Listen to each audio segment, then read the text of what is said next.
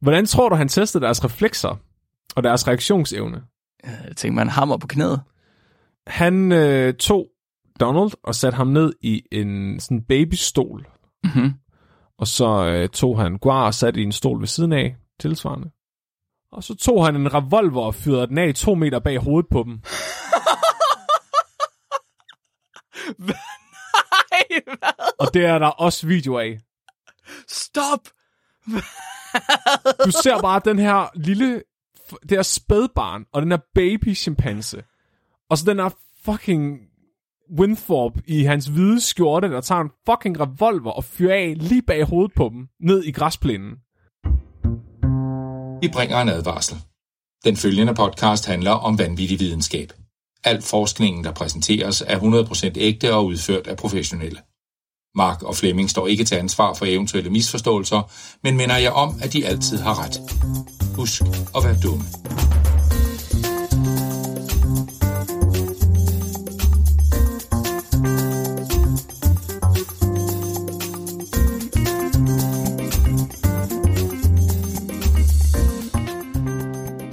Hej alle sammen, og hjerteligt velkommen til Videnskabeligt Udfordret, din bro til vanvittig videnskab. Jeg er Mark. Mark. Og jeg... Øh, øh, øh, øh, øh, Ming.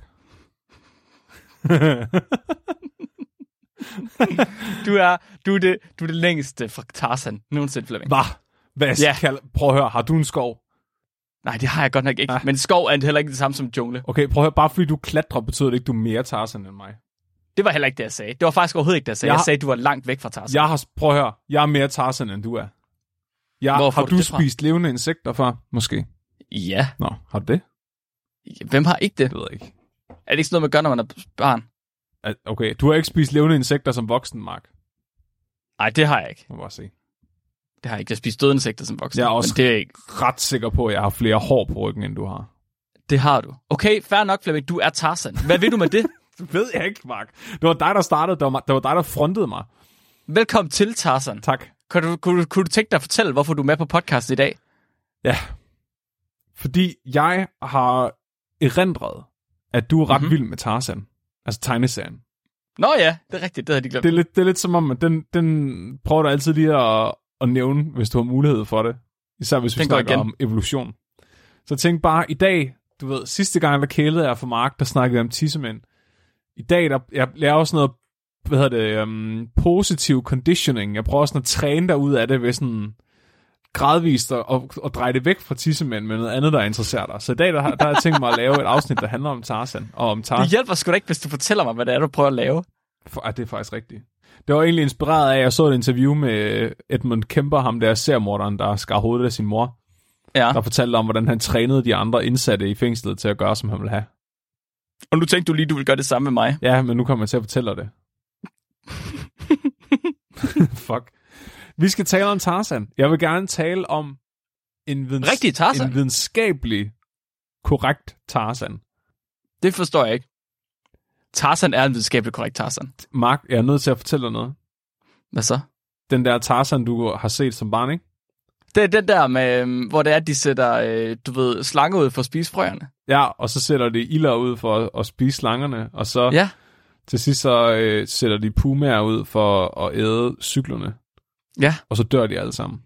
Ja. Så brænder skoven. Hvad med den? Det er en tegneserie. Det betyder, Ja. ja. at der er nogen, der har tegnet den. De er ikke ægte, det, det der er i den, Mark. Det forstår jeg ikke. Men, men det kan man, man er nødt til at tegne efter noget. De har da haft et billede, de skulle tegne efter. De er bare taget til Randers og tegnet, hvad der foregik der. Det forstår jeg ikke. Det, men så findes det også, Flemming. Det findes i Randers. Nå ja, men så Randers kan, du kan bare tegne en abe hen over en person fra Randers, og så er det Tarzan. Altså, så er det jo junglen. Det kan man sgu da ikke. Det er det snyd. Det, det er der nogen... For, jeg, nu er jeg nødt til at fortælle dig noget igen, ikke? Ja, ja. Man snyder hele tiden i film. Så for eksempel, Nej. når folk dør i film, ikke? så er det ikke skuespilleren, der melder sig frivilligt til at dø for filmens skyld. Så er det faktisk, så lader de bare som om. Hvad er manglen på autenticitet i den her verden her? Jeg forstår det slet ikke. Hvad fanden er det, jeg betaler for? Det er en Hvis ikke jeg røden, betaler for, at nogen bliver skudt for åben skærm, så ved jeg faktisk ikke, hvorfor jeg ser Netflix. det er en røden, røden forkert, øh, falsk verden, vi lever i, Mark.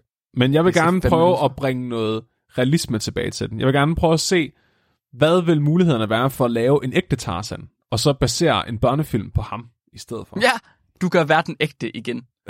Præcis. En ægte Tarzan. Mm-hmm. Det findes der rent faktisk en ægte Tarzan ude i verden. Mm, der findes, okay, så der findes børn, der er blevet opfostret af ulve. Ja. Det forekommer faktisk Så så der- oftere, end man skulle tro. Okay, så der findes en ægte Mowgli.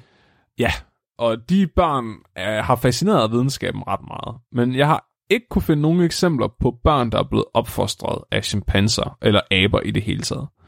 Okay. Øh, jeg har fundet børn, der er blevet opfostret af hunde også, hvilket egentlig bare er ulve. Det, så jeg ved ikke, om det tæller som en separat, men øhm, jeg har fundet det næstbedste.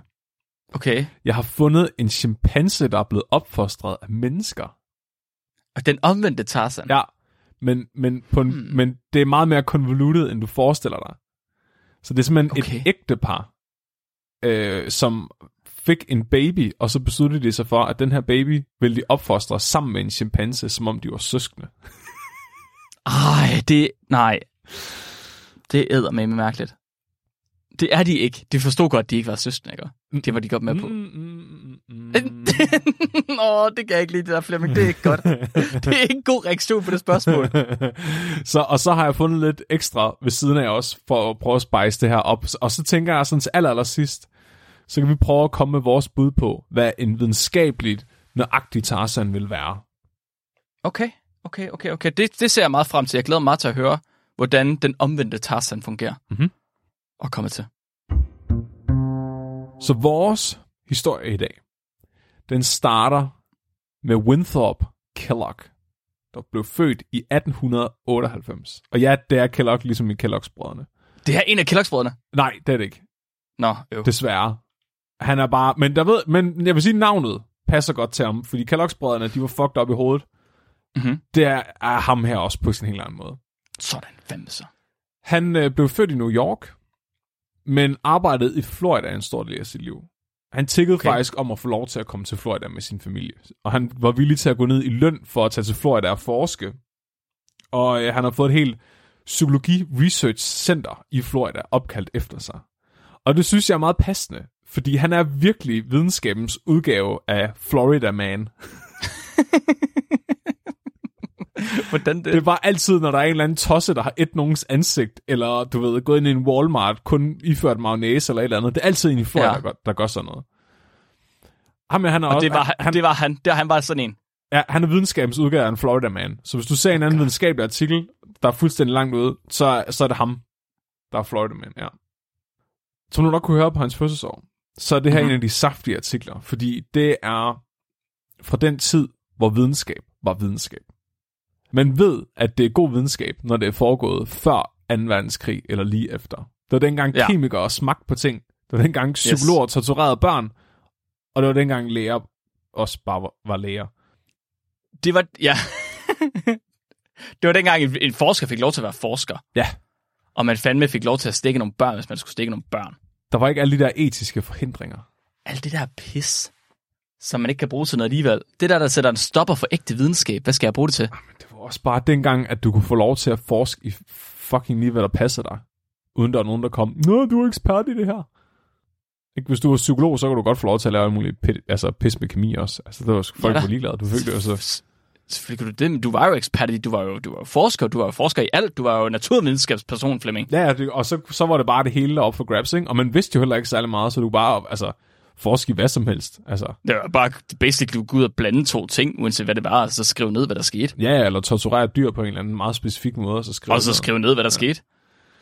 Og det er også den verden, han har levet i som forsker. Så han øh, begyndte at læse psykologi i 1916. Så havde han lige to sabbatår, hvor han besluttede sig for at kæmpe under 1. verdenskrig. Mm. Fik det franske krigskors og vendte tilbage til USA som krigshelt. Sådan. Og så færdiggør han sin øh, uddannelse som psykolog slash filosof. Og på den her tid, at være psykolog i 1920'erne, ikke? I, den, I hans samtid, der var Freud og Jung altså aktive. Så det var sådan slutningen af Freuds karriere, og sådan, måske der, hvor Jungs karriere peakede. De var in the game, og det var her, på den, den her periode, han var psykolog også. Det var the greats, der alle sammen var til stede på samme tid. At, at den ene, der bare tog her mange stoffer og fantaserede om at have sex med sin mor, den anden, som talte med sin fantasiven. Mhm. Hvis du forestiller dig det, og så vender det 180 grader, tager fuldstændig det omvendte af den tilgang til psykologien. Winthorpe, han havde teorier. Han havde spekulation. Han ville kun have iskolde, hårde fakta. Han lyder som en god mand. Du vil elske ham, Mark. Han er Han lyder faktisk... som en god mand. Hvis, hvis, du, altså, hvis du blev psykolog, så ville du være ham her. han var besat af den videnskabelige metode. Sådan. Han ville kun have forsøg og empirisk data. Det var det eneste, der var noget værd i hans verden. Det er den første fornuftige fanatiker, vi nogensinde har hørt om. Og han var bare, altså han var virkelig hardcore. Altså han, han lavede en doktorgrad, som han færdiggjorde i 29, og der udgav han fem peer-reviewede artikler på et år, mens han studerede. Og han var første forfatter på fire af dem. Altså, det er et output, man måske vil se på tre år eller fire år af en almindelig studerende. Det lavede han på Hvis man er dygtig. Ja, hvis man er dygtig. Der møder han også en anden psykolog ved navn Luella, som han gifter sig med. Okay. Og så kaster han sig ellers bare over slikbutikken af naturvidenskabelig forskning, som det var at være forsker i 1930'erne. Han forskede i, hvordan havslanger de navigerer gennem labyrint. Han forskede i, hvordan mennesker, forskellige menneskeraser opfatter ting, der var måske ikke allerede så godt. Mm. Den er ikke, al- den er ikke, den er ikke vokset så godt med tiden. Det er den ikke. Han øh, lavede Pavlovs hundeforsøg med fisk. Bare lige fordi. Og så forsker han også i marsvins sonar-evner. Nå, det er virkelig det værste. Men han var psykolog, sagde du. Mm, og filosof. Men det lyder virkelig meget som en adfærdsbiolog, det der. Ja, det var øh, måske lidt det samme felt dengang. Aha, som det jo faktisk burde være Ja. i virkeligheden. Ja. Fordi alt, hvad mennesker gør, er, at vi alligevel bare adfærd og biologi kastet sammen i en ting. Uanset om det er noget, der foregår i hjernen eller ej. Ej, du vil elske. I vil være så gode venner, hvis han stadig gør livmark. Det tror jeg også bare. ja. high five. For high five til ham. Hvad var det, du sagde, han hed? Jeg har glemt det igen. Winthorpe.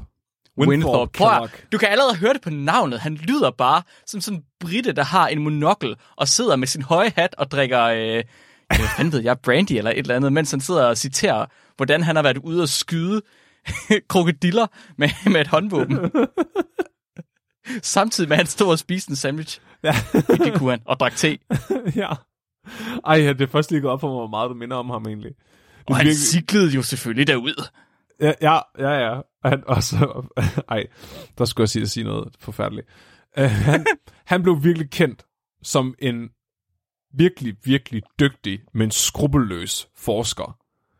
Som i, han var super egocentrisk, men han måtte godt være det, fordi han var så dygtig. Okay, han fik tingene gjort. Ja, og han var også sådan en, hvis du havde en teori, der modsagde hans teori, så tog du fejl. Hmm. Også hvis man havde beviser. Så var dine beviser højst sandsynligt meget dårlige. Ha, Og hans beviser okay. var bedre. Lige pludselig er han ikke... Øh, altså, sådan objektivt set, eller var det noget, han selv mente? Altså, han... Okay, så jeg tror, han var meget sådan en... Han, han vil ikke... Det var ikke, fordi han ikke ville lytte til andres argumenter. Men jeg tror, han var så kritisk over for, hvordan de havde fået deres data, at der ikke var nogen data i hans øjne, der var gode nok.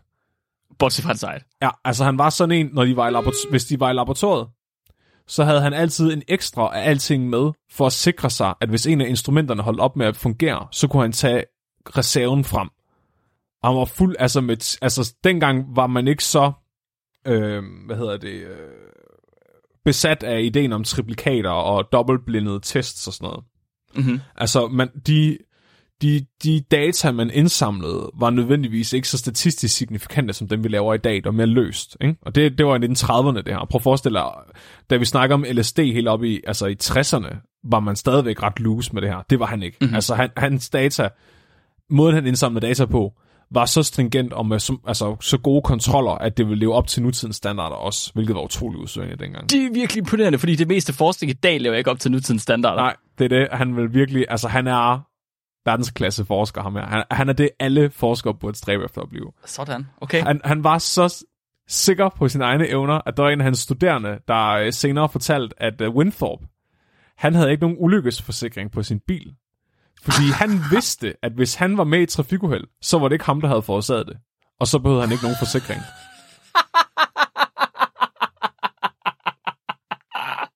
Hold kæft, mand. Sikke en stedig mand. er det derfor, du synes, han lyder ligesom mig? Nej, Mark. han var også øh, han var meget sådan en workaholic. Så han arbejdede hele tiden. Og han havde ikke tid til sniksnak. Så især ikke, hvis der var hans studerende, som han vejledte. Der var ikke, noget, at der var ikke tid til at snakke om, hvad de havde lavet i weekenden og sådan noget. Måske med nogle af hans kollegaer kunne han gøre det. Men de studerende, man har interviewet øh, efterfølgende for ligesom at lave hans biografi, har alle sammen sagt, at han var sådan rasende dygtig underviser, men han var ikke sådan small talk-typen. Man skulle stoppe okay. på gangen for lige at spørge, hvordan det gik. Hans største og mest kendte eksperiment, som kom til at overskygge alt andet, han lavede resten af sin karriere, det kom, da han blev far. Fordi der sker måske træk, altså, når begge ens forældre er psykologer, så kan man godt være sikker på, at ens barndom den bliver lidt fucked up. Mm-hmm. Jeg kender selv nogen. I hvert fald, hvor den ene af forældrene er psykolog. Det er ret slemt. Og det var nok. Ja. Så, men når begge to er det, hvad sker der så? Så Winthrop, han vil jo ikke ligesom gå glip af den her mulighed for at få nogle peer forskningsartikler ud på at have en baby. Fordi når du er psykolog slash adfærdsbiolog, og du er interesseret i hjernens udvikling, og du er interesseret i øh, betingning, instinkt og øh, hvad hedder det, forskellen på arv og miljø osv., så, har du lige der muligheden for at indsamle data af en fuldstændig vanvittig kvalitet, fordi du har adgang til den her baby 24-7. Og det er dig selv, der bestemmer de etiske rammer for, hvordan du indsamler de her data. Ja, altså det, det, det ja, måske på det tidspunkt. Heldigvis ikke længere. Præcis. Det, ja, jeg ved ikke, altså hvis du flytter kommune i Danmark, så kan du fandme også slippe afsted med meget. For evigt? Det er selvfølgelig godt, hvad det skal jeg ikke kunne sige. Det ved jeg faktisk ikke noget om. Det håbede jeg ikke. Det er også, fordi du ikke er fra Torsinge. Du ved ikke, hvad der foregår hernede. det kan selvfølgelig godt være. Så Winthrop, han var meget, meget besat af de her ulvebørn, jeg nævnte tidligere. Fordi allerede mm. dengang, der, havde, der kendte man til flere tilfælde af børn, der var blevet opfostret af ulve i Indien. Som gik på alle fire og knurrede af folk og ikke rigtig havde noget sprog. De her børn erfarede man, at når man ligesom reintegrerede dem i menneskets samfund, så kunne man ikke rigtig lære dem at tale. Og de ville, altså man kunne lære dem at gå på to ben til nøds, men man kunne stadigvæk ikke stoppe dem fra at jagte og dræbe små fugle og sådan noget. Okay. Så det var sådan lidt, du ved, psykologer var meget interesseret i, hvad fuck der foregik med de her børn. Fordi nu var de jo ligesom blevet taget fra ulvene igen og kommet tilbage til menneskeheden, så hvorfor kunne de ikke blive til mennesker igen? Hvis ja, så altså, de havde udviklet instinkter. Det giver jo ikke mening, det er jo selvmodsigende. De havde udviklet en adfærd, som passede til at være ulv. Men når de så kom væk fra ulvene og kom tilbage til menneskerne, så er det ligesom om, der var et eller andet vindue, der var lukket. Ikke? Men det virker jo som om, det er en instinktiv adfærd. At dræbe fugle? Altså at opføre sig som ulv. Mm, ja, ikke ikke for jo... mennesker, vel, men det virker som om, de har udviklet et, altså, en form for ulveinstinktiv adfærd.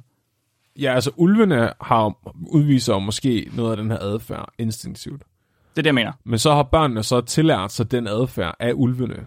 Men gør det også altså, på bekostning af mange andre ting, og altså, gør det jo basically instinktivt. Virker det til. Det er, jo, det, var, det er jo en spændende debat, ikke? Fordi hvad er instinkt, og hvad er tillært, og hvad ja, præcis. er hvad, ikke? Og det, var, og det var man også meget besat af den her gang. Altså, fordi okay. der vidste man endnu mindre om det, man gør i dag. Så i dag, der ved man for eksempel sådan noget som sprog. Der, der er et vist vindue, biologisk vindue for at lære sprog i spædbørn. Ja. Og hvis de ikke bliver stimuleret sprogligt i den her periode, så kan de aldrig nogensinde tillære sig sprog. Det siger Der er et eksempel på en øh, meget, meget slemt omsorgssvigtet pige i USA, som havde en paranoid far, der låste inde i et værelse hele hendes barndom. Og da hun så var, jeg tror hun var 9-10 år gammel, da man fandt hende og reddede hende fra ham, og hun kunne aldrig lære at tale. Øh, fordi det vindue var, det biologiske vindue for at lære sprog var lukket. Men det vidste man jo ikke dengang på Winthorpes tid, blandt andet. Nej. Han var meget, altså man var meget interesseret i, altså, hvor meget af menneskets adfærd er noget, vi lærer, og hvor meget af det er biologisk. Altså natur, nature versus nurture. Øhm, mm-hmm. Så. Han var, så der var nogle forskellige teorier om, hvorfor de her børn, der var blevet opfostret af ulve, de ikke kunne lære at opføre sig i gåsøjne normalt, når de kom tilbage fra ulvene. Og dengang mente de fleste, at de her børn simpelthen bare var, altså det man dengang kaldte retarderet. At de var ment, altså, mentalt handicappede og derfor ikke evnede at lære sprog. Og det var Winthrop meget uenig med dem i. Han mente, at de var normalt begavede, men at deres opvækst havde ændret dem. Sådan, fordi han mente, at man var nødt til at være meget intelligent for at lære at leve som et vildt dyr. Så han mente, at det var, det var sådan set egentlig, fordi de her børn var intelligente, at de evnede at tilpasse sig så godt til det miljø, de var endt i. Fordi Okay. de, deres miljø krævede af dem, at de blev til ulve, for at de kunne overleve. Og det evnede de jo at gøre. Så derfor mente han ikke, at de var retarderede, som man Nej. kaldte det dengang. Han mente, at de var normalt begavede, men at de simpelthen bare havde brugt deres intelligens til at blive til en ulv. At de havde tilpasset sig på kort tid. Ja. Ja. Så øhm, han var rigtig træt af, at han ikke bare måtte tage et menneskebarn og lukke ind til nogle dyr, tror jeg. Ja, det er fandme da også noget pis. Altså, Så hvad gør man så? så tager man menneskebarn lukker ind til dyr. Nå nej, Men- så tager man dyrebarn lukker ind til menneske. Boom. Lige præcis. så han kigger over på sin gravide kone, og tænker han, Gud, man ikke få fat en abe. Fordi han tænker, øh, han er nødt til at lave den omvendte, ikke? Han er nødt til at tage et dyr, og så se, om han kan gøre et dyr til et menneske. Og der ved han jo godt, at aberne er nærmest beslægtet os. Så den mm-hmm. bedste, den bedste kandidat fra dyreriget til at tilegne sig menneskeagtige adfærdsmønstre, det må jo være vores nærmeste slægtning, chimpansen. Mm-hmm. Så lige så snart hans kone bliver gravid, så går han desperat i gang med at prøve at finde en abe. Han vil rigtig gerne have en chimpanse, men han er også ok med at få fat i en orangutang. og ved ikke, hvad fuck der sker, fordi han ringer bare rundt. Og så lige pludselig, så lykkes det i 1931. Yerkes National Primate Research Center gav ham en hundchimpanse på syv og en halv måned. Og på det her tidspunkt var hans egen søn 10 måneder gammel. Hvorfor, hvorfor kraft eddermame, mand? Du skulle da ikke bare give dyr væk på den måde? Jeg forstår det slet ikke. Jeg kan slet ikke sætte mig ind i det. Det er for videnskab, Mark. Ja, ja, okay. Så de tager jo den her chimpanseunge, der hedder Guar, fra sin mor, øh, og placerer i Winthorps besiddelse. Og Winthorps egen søn, Donald, er 10 måneder gammel, så de er næsten jævnaldrende. Den her abe, han er lidt ked af, at der er to måneders aldersforskel mellem aben og hans søn. Han, altså, han, han synes, det var, det var ikke helt optimalt. Han var også ked af, at aben var så gammel, som den var, da han fik den. Han ville faktisk gerne bare have haft den, lige når den var kommet ud. Sådan, så den overhovedet ikke havde fået nogen som helst chimpanseadfærd med sig på nogen måde. Sådan, så var der bare et ikke noget som helst af det der, der var gået i dag. fuldstændig... Han ville gerne have haft et clean slate, og det kunne han ikke få. Han var nødt til at få en, der var syv og en halv måned, hvilket stadigvæk Ja. er meget, meget, meget lidt. Ja. Altså. Hans kone Luella, hun var faktisk en lille smule imod det her. Nå, det for... Nej, okay, hun synes ikke, det var en god idé. Hun tænkte, at det der med sådan en chimpanse, der er måske lige verdens bedste idé. Øh, så, øh, men så Winthrop overbeviste hende, fordi det betød, at han jo vil være hjemme med dem hele tiden. Nå ja, der er hele tiden en, der holder øje jo, og der er jo ikke noget problem i, øh, at en chimpanse kan rive en mand midt over, hvis bare der er en, der holder øje. Det er jo fint nok. Så kan man jo godt lade sit barn lege med sådan en chimpanse. Det er da okay, det gør der ikke noget. Præcis. Så øh, hans plan der er simpelthen at behandle sin søn, Donald, og chimpansen Guar fuldstændig ens. Den her chimpanse, den skal behandles som om den er en tvillingesøster til hans egen spæde søn. Fordi så mener han, at hvis han behandler den her abe fuldstændig som et menneske, og stiller krav til den, som var den et menneske, så vil den via sin intelligens tilpasse sig det, dens miljø kræver af den, og begynde at udvikle sig som et menneske og udvise menneskelig adfærd, på samme måde som børnene fra Indien har gjort det med ulvene. Så. Men kræver det ikke, at den har en vis form for basal intelligens? Var det ikke ligesom det, han ville? Han mente, at, at de der øh, menneskebørn, de havde, altså, de havde en intelligens, der var, der var udviklet nok mm-hmm. til, at de Mhm. kunne tilpasse sig til et, et fremmed miljø. Men dengang var man jo overhovedet ikke klar over, hva, altså hvad var de kognitive evner i en chimpanse. Okay, så det vil sige, at man forventede i virkeligheden, at chimpanser og mennesker, de var meget, meget tættere relateret, end de måske egentlig er. Eller også tættere relateret i forhold til deres kognitive evner. Ja. Okay. Altså man var ikke klar over, Hvor, altså, man, i dag ved man jo godt, at chimpanser ikke er lige så, altså, de kan nogle andre ting end mennesker, kognitivt. Men det er fordi også, de er jo langt mere udviklet, at de er langt tidligere udviklet end mennesker. Kan man ikke sige det? De, de kommer hurtigere igennem deres liv, end vi gør. Jamen, det vidste man ikke dengang. Nej, okay, så man tænkte, at syv måneder menneske er det samme som syv måneder chimpanse.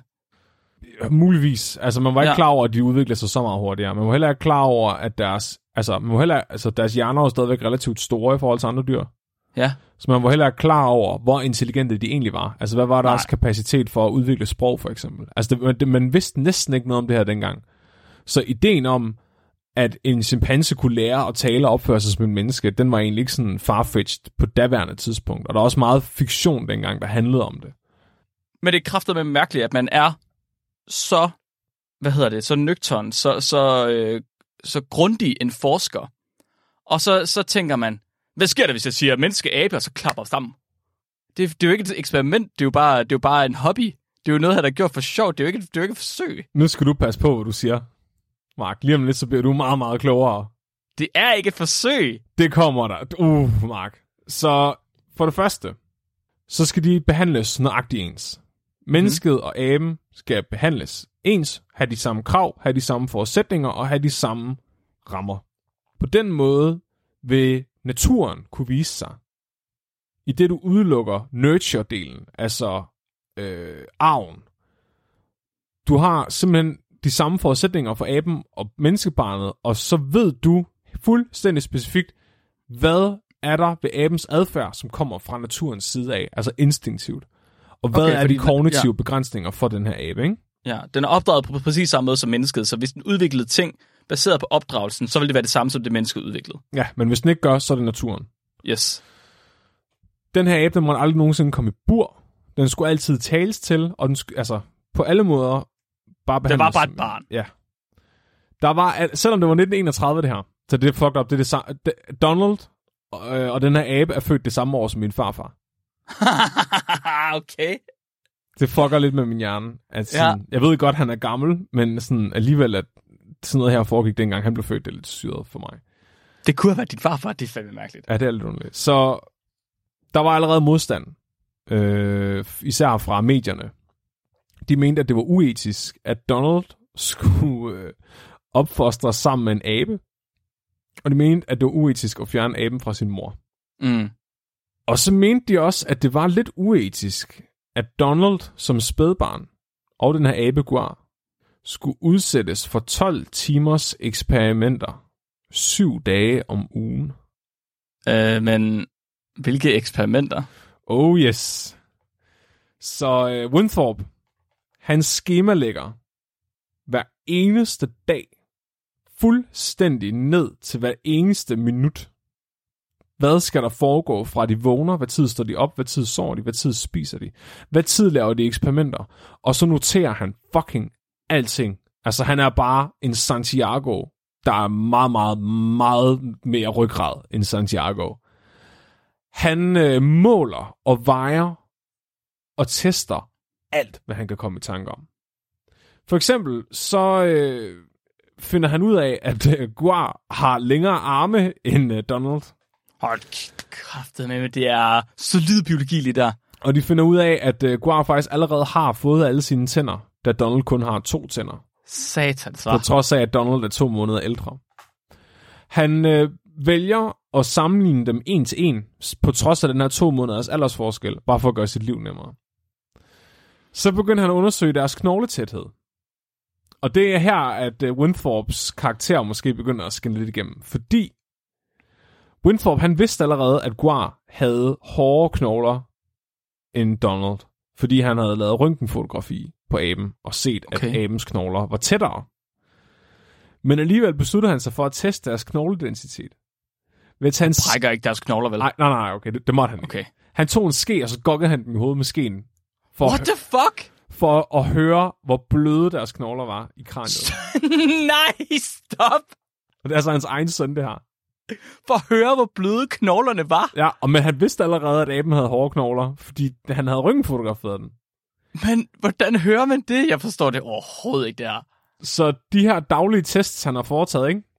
inkluderede blodtryk, hukommelse, kropsstørrelse, tegneevner, reflekser, dybde, øh, hvad hedder det, øh, dybdefornemmelse, deres evner til sprog, deres motorik, deres reaktion på at blive kildet, deres styrke, deres finmotorik, deres problemløsningsevner, deres frygter, deres, hvornår de er tilpasse, hvornår de er i ligevægt, deres legeadfærd, deres evne til at klatre, hvor, øh, hvad hedder det, obedient, hvor, hvor, øh, hvor føjelige er de? Er de gode til at forstå ting? Er de gode til at gribe fat i ting? Kan de forstå sprog? Hvor længe kan de koncentrere sig? Og andre, altså mange, mange, mange andre ting. Han har testet alt hele tiden. Det, det lyder jo, det lyder jo, det lyder jo meget, altså, jeg kan godt forstå, at folk de hører det her og tænker, 12 timers skemalagt dag, hvor må det være forfærdeligt for et barn. Men prøv lige at høre, hvad det er, han har gjort med dem. han har klatret, og han har leget, og han har kildet dem, og han har testet, tjekket sprog, og han har trænet hukommelse og sådan noget. Er det ikke i virkeligheden bare en almindelig hverdag? Uden, altså, du ved, det, det er som Mythbusters siger det, det er forskellen på science og på at få rundt, det er bare at skrive det ned. Men i virkeligheden, så det som han har lavet hver eneste dag, er måske også det, det alle andre de laver. Altså nu ved jeg ikke, hvordan din øh, dagligdag i Vestjylland har været. Måske har den været lidt sådan her, fordi... Vi græd mange kartofler. Hvordan tror du, at han har testet deres øh, balanceevne, for eksempel? Man har skubbet til dem. Han satte dem op i en øh, stol, og så bandt han dem fast. Og så drejede han dem rundt, indtil de begyndte at skrige, og så fortsatte han med at dreje dem rundt. Så fortsatte han? Der er videooptagelser af det her. Der er videooptagelser? I sort-hvid, uden lyd på, fra 1931, hvor han gør det her. hvor man bare ser hans egen søn, altså babysøn, der sidder og skriger, mens han drejer ham rundt. Altså af frygt, eller ja, af glæde? og ubehag. Af frygt okay. og ubehag. Hvordan tror du, han testede deres reflekser? Og deres reaktionsevne? Jeg tænker, man hammer på knæet. Han øh, tog Donald og satte ham ned i en sådan babystol. Sådan en de der, du ved, hvor benene stikker ud, og der er sådan en lille... Så han ikke kan vælte forover, fordi han har ikke været gammel nok til at holde balancen selv. Mm-hmm.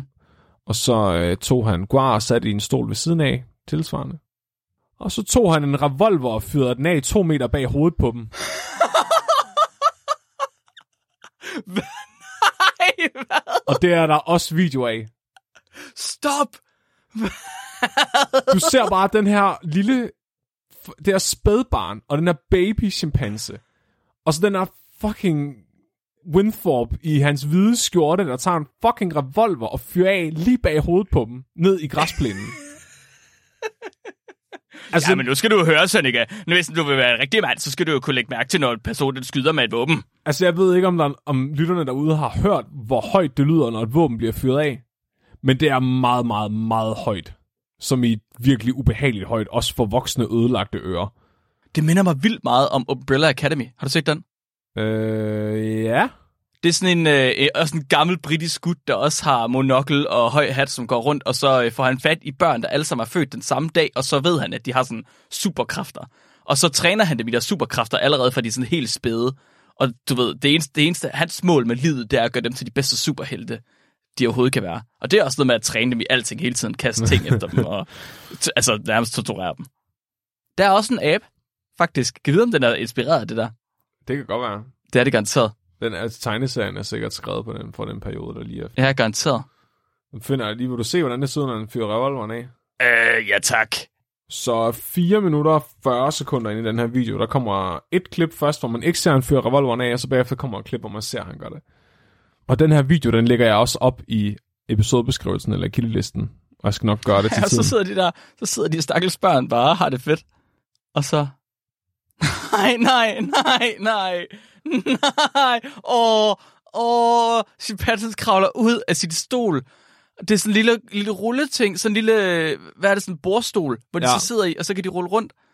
Og så er chimpansen, den løber bare op til en forsker, der sidder ved siden af, og bliver trøstet. Åh, det er virkelig... Winthrop, han konkluderer, at de her resultater er jo meget interessante. Fordi aben har jo tydeligvis langt bedre reaktionsevner end babyen. De reagerer sgu da begge to. Ja, men aben løber op i armene på forskerne. Det sgu da bare, fordi Donald, babyen ikke kan. siddende i chok. Det sgu da, fordi det ikke kan. Det er da Altså- altså, stadig reageret. Det der, det der det er sådan noget, du kan springe trommehænderne på. Det er godt nok en lille revolver, men den larmer stadigvæk virkelig meget. Altså, jeg er fuldstændig, jeg er bare, ja, det er faktisk virkelig ubehageligt at se den. Jeg vil faktisk anbefale, at I ikke ser det. Ja, jeg, jeg vil gerne se den nu. Det ser virkelig spændende ud. Efter det her, så beslutter han sig lige for at teste øh, med fem andre børn og chimpansen i forskellige aldre, for at se, hvor gamle skal børn være, før de løber over i armene på deres forældre, når en revolver bliver affyret lige bag hovedet på dem. Okay, det lyder voldsomt, at han gør det, men det var også min næste spørgsmål. Ja. Så han, han finder ud af, at øh, de skal være noget ældre end Donald. Hvor gammel skal de være? Men jeg tror, det er et par år. Han finder ud af, at de er omkring to år gamle eller sådan noget. Men så er det i virkeligheden ham, der finder ud af, at chimpanser de når hurtigere til et voksenstadie, end babyer gør. Ja. Ja, han er en af dem, der har kortlagt, hvor hurtigt det er gået. Ja, what the fuck? Ved at skyde revolver Ja. Hey, baby, babyer. ja, ja. en ting at folk kommenterer meget på, når de læser hans studier fra den her tid, det er, hvor objektiv han er. Og det er jo netop karakteristisk for en dygtig forsker, Mark. Mhm. Men øh, hvis man ikke ved, at det er hans egen søn, han skriver om, så man fandme heller aldrig nogensinde gættet det. Han skriver en hel bog på 336 sider om det her. Og det, han er fuldstændig kold og kalkulerende hele vejen igennem. Det er virkelig, virkelig tydeligt, at det her, det er ikke hans søn. Det er kontrollen til hans forsøg. Jesus Christ. Hans resultater var desværre ikke lige så interessante, som han havde håbet på. Fordi Guar var en abe. Det havde han ikke lige uh, kalkuleret aber mig. er aber. Så det, det, der sker, det er i starten, der kan han se, at øh, Guar faktisk sover meget mere end Donald. Den har brug for mere søvn, højst sandsynligt, fordi den udvikler sig hurtigere. Ja. Hun begynder at lave en rede ud af sit sengetøj, ligesom en chimpanse gør i naturen. Hun kunne ikke lære klappe klappe kagelejen. Nej. Hun havde også svært ved at lære at blive renlig. Fuck, hvordan har han, hvordan har han trænet dem i klappe, klappe kage? Ja, nu var jeg det hørt, hvad han ellers gjort. videoen. Det er også med i videoen. Der sidder Luella og leger klappe klappe kage med Donald og Guar ved siden af hinanden. De var jo søskende. Men de leger rent faktisk klappe, klappe kage, eller Ja. laver han et eller andet sindssygt i stedet for? Al- Altså i videoen, der sidder de og leger klappe klappe kage. Okay, trods alt. Ja. Øh, han noterer også, at aben udvikler sig hurtigere motorisk. Men også hurtigere emotionelt, hvilket jeg synes er ret interessant. Så hvis han i rette satte dem, eller skældte dem ud, så kunne han se, at Guar meget, meget hurtigt søgte forsoning.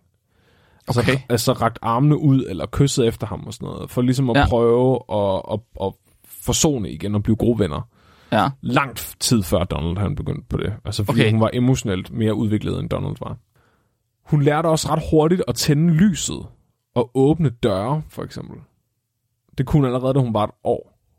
Uh, hun kunne også spise med ske, da hun var 13 måneder. Det lærte Donald først, da han var 18 måneder. Til gengæld kunne hun overhovedet ikke lære at tale, som i, det gik ikke pissegodt. Til gengæld var hun virkelig god til at kommunikere fysisk, altså at bruge tegn til at fortælle, hvad hun ville have. Så hvis hun ville have hjælp til noget, så tog hun bare Winthorpes arm og førte over til den ting, hun skulle have hjælp med, som om hun altså var lidt et redskab. Men hun var også god til at, at gi- give tegn til, at hun skulle på toilet for eksempel. Så pegede hun på sit skridt, og hvis hun ville have mad, pegede hun på sin mund. Så hun var god til at kommunikere, bare ikke verbalt. Og han noterede også, at hun, hun kom aldrig i det der pluderstadie, som menneskebørn gør, hvor de bare siger en hel masse lyde for at lære at tale. Til gengæld lærte hun at forstå betydningen af ret mange ord. Øh, så hvis de tal, altså brugte talesprog til hende, så kunne hun forstå det og svare med tegn. Guar og Donald, de blev super tætte. Som i, de var basically søskende ret hurtigt. De nussede med hinanden, de kaldte på hinanden, de vinede i begejstring, når den anden kom ind i rummet, og de trøstede også hinanden, hvis at eksperimenterne blev for voldsomme for dem. Det, der var rigtig interessant for mig at læse om, det var, hvad der skete med Donald i alt det her. Fordi en ting er, at hele det her forsøg er ligesom sat op til at undersøge, hvordan aben reagerer på at blive opfostret som et menneske. Men hvad sker der med et menneskebarn, der bliver opfostret sammen med en abe? Mm-hmm, ja. Og det tror jeg ikke var noget, Winthrop havde overvejet, kunne have nogen betydning for barnet. Han har aldrig nogensinde tænkt... Nå, okay. Han havde slet ikke tænkt over, at det havde en betydning. Nej, fordi Win, altså, Donald er jo bare kontrollen i det her forsøg. Der er, han er selvfølgelig vokset op som alle andre børn i Winthrops øjne. Han har haft menneskeforældre. Ja, øh, bare aldrig været i kontakt med nogle andre menneskebørn, og kun været sammen med en menneske, altså en Var chimpanse. de aldrig i kontakt med andre menneskebørn? mm, mm, Hvor lang tid foregik det forsøg her? Det foregik i ni måneder. Okay. Så i ni måneder var han 12 timer om dagen, 7 dage om ugen, en del af det her abeforsøg. Fra da han var 10 måneder til han var 19 måneder? Ja. Ja, okay. Så øh, Donald begynder at lave abelyde. Faktisk så øh, lærte han slet ikke at bruge ord. Nej! Så da han var 19 måneder gammel, der kunne han kun to ord. Og hver gang han brugte et nyt ord, så glemte han det med det samme igen. Til gengæld så begyndte han at bruge altså øh, abekaldene, som Guar også brugte. Nej! Så Guar havde sådan et øh, madkald, øh, som hun brugte, når hun ville have mad. Det begyndte han også at bruge. Han begyndte simpelthen at altså, sige sådan uh, uh, ah, ah, lyd, ligesom aben gjorde. Og han begyndte også at bruge øh, de fysiske, altså tegnsprog, som aben gjorde for at kommunikere. Han var slet ikke, altså sprogligt var han ikke øh, på vej nogen steder hen.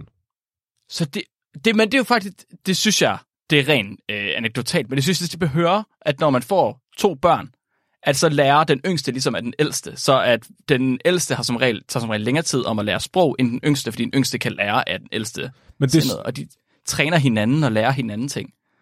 men det er sjovt, vi har det omvendt lige nu med Eskil og Svend. Fordi. S- Svend, han, han taler på vegne af Eskil. Så Eskil er ikke okay. Nødt til at lære at tække om kiks, fordi han ved, at det gør Svend, og så får han bare kiksen af Svend. Nå, okay. Så han hægter sig bare på. Det, ja, okay. Jeg havde bare jeg havde en fornemmelse af, at børn, de ligesom... Det ved jeg ikke. Har du nogen... Du har, det har du selvfølgelig. Du har børn. Så du har sikkert prøvet det der, hvor de, de, de tror, at der ikke er nogen, der ser på dem eller hører dem. Mm. Og så sidder de og taler med hinanden, eller kommunikerer med hinanden, eller whatever. Og, og, og det er bare vildt interessant at høre og se, hvordan at de øh, interagerer med hinanden, og prøver ligesom at lære ting fra sig til hinanden. Jamen, det er rigtigt nok. Jo, men jeg har også godt hørt den der med, at, de, at lille, de små søstre lærer af de store søstre. Mm-hmm. Altså, øh, at de også ser op til dem, så de presser sig selv for ligesom at blive ligesom dem, ikke? Fordi de har Ja. et forbillede. Man kan også se at motorisk og sådan noget, så Eskil, han også, altså, han han er kæmpe stor, men han er også fremme i forhold til andre på hans alder, fordi han gerne vil følge efter Svend og sådan noget. Ja. Men det er, gar- det er garantrisse det samme, der er sket Guar og Donald. Ja, han har set op til aben, ikke? Jo, Store søster. Ja, eller at de har bare, når de så endelig har haft lidt tid for sig selv, at så er det den måde, de har kommunikeret på, fordi de kunne ikke kommunikere med menneskesprog alligevel jo. Ja, det er Men de nok, havde- ja. Men de havde jo ligesom, fordi at Guar, hun var længere fremme, så hun havde allerede udviklet en form for sprog, så derfor kunne de kommunikere med det sprog i virkeligheden. Ja. Ja, måske var det egentlig bare mest interessant for Donald at kommunikere med aben alligevel, fordi Mm-hmm. hans far Han skød affyrede en eller- revolver ja. Ja. bag hovedet på ham. Og det resulterede så i, at uh, Donald faktisk begyndte at vise tegn på at være udviklingshemmet. Nej! Okay. Øh, hans udvikling den gik simpelthen i stå på rigtig mange fronter, fordi han begyndte at opføre sig mere og mere som en abe. Og det betød så på et eller andet tidspunkt, det er lidt forskelligt, hvorfor, men øhm, altså alt efter hvor man læser det henne, men i hvert fald så slutter eksperimentet efter ni måneder. Okay. Det slutter i 1932. Så de fleste mener, at det simpelthen er fordi Luella, hun har fået nok. Øh, da hun opdager, at Donald, hendes søn Donald der er ved at blive udviklingshemmet, så siger hun stop. Der er også nogle beretninger, om han har talt med hans studerende, efter han har været død og sådan noget. Der er også nogen, der påstår, at det var fordi, at, at aben simpelthen begyndte at blive voldelig, og var Ja, så stærk, at de vurderede, at den var farlig for ham. Mm-hmm. Øh, og så var der også nogen, der bare mente, at det var fordi, at Winthrop var træt af, at han ikke kunne få nogle interessante resultater ud af det her, fordi aben bare var en sådan fucking abe. Jeg fucking abe, mand. Så, kæft, altså- altså, Hvorfor giver du ikke nogen menneskeresultater, din dumme abe? Han skulle især have været frustreret over, at aben ikke lærte at tale som et menneske. Det havde han virkelig, det havde han forventet. Ja, det tror jeg, han havde. Okay. Så Guar endte med at opføre sig mere som et menneske, end en chimpanse normalt ville gøre, men havde tydeligvis nogle altså, fysiologiske barriere, som hun ikke kunne overkomme. Og det Mhm. var blandt andet altså, evnen til at tillære sig sprog. Det kunne hun simpelthen ikke. Så de mener så derfor, at der var en stor del af adfærden, som var arv, men at den, den adfærd, man så kan påtage sig, begrænset af ens intelligens eller biologi. Så de mener simpelthen bare, at hun ja. Er nået til en biologisk stopklods for, hvor, hvor menneskelig hun kunne blive. Og Ja, det er derfor, at det måske er nemmere for mennesker at tilpasse sig andre dyr, fordi vi har intelligensen til bedre at du ved, påtage os anden adfærd. Der er ligesom en biologisk laveste fællesnævner. Ja. Right, så, så at de, de har en vis form for kommunikation, de kan gøre, og hvis mennesket også kan gøre den, så er det nemmere for mennesket at gå ned på det niveau, end det er at trække dyrene op på et niveau, hvor de kan tale.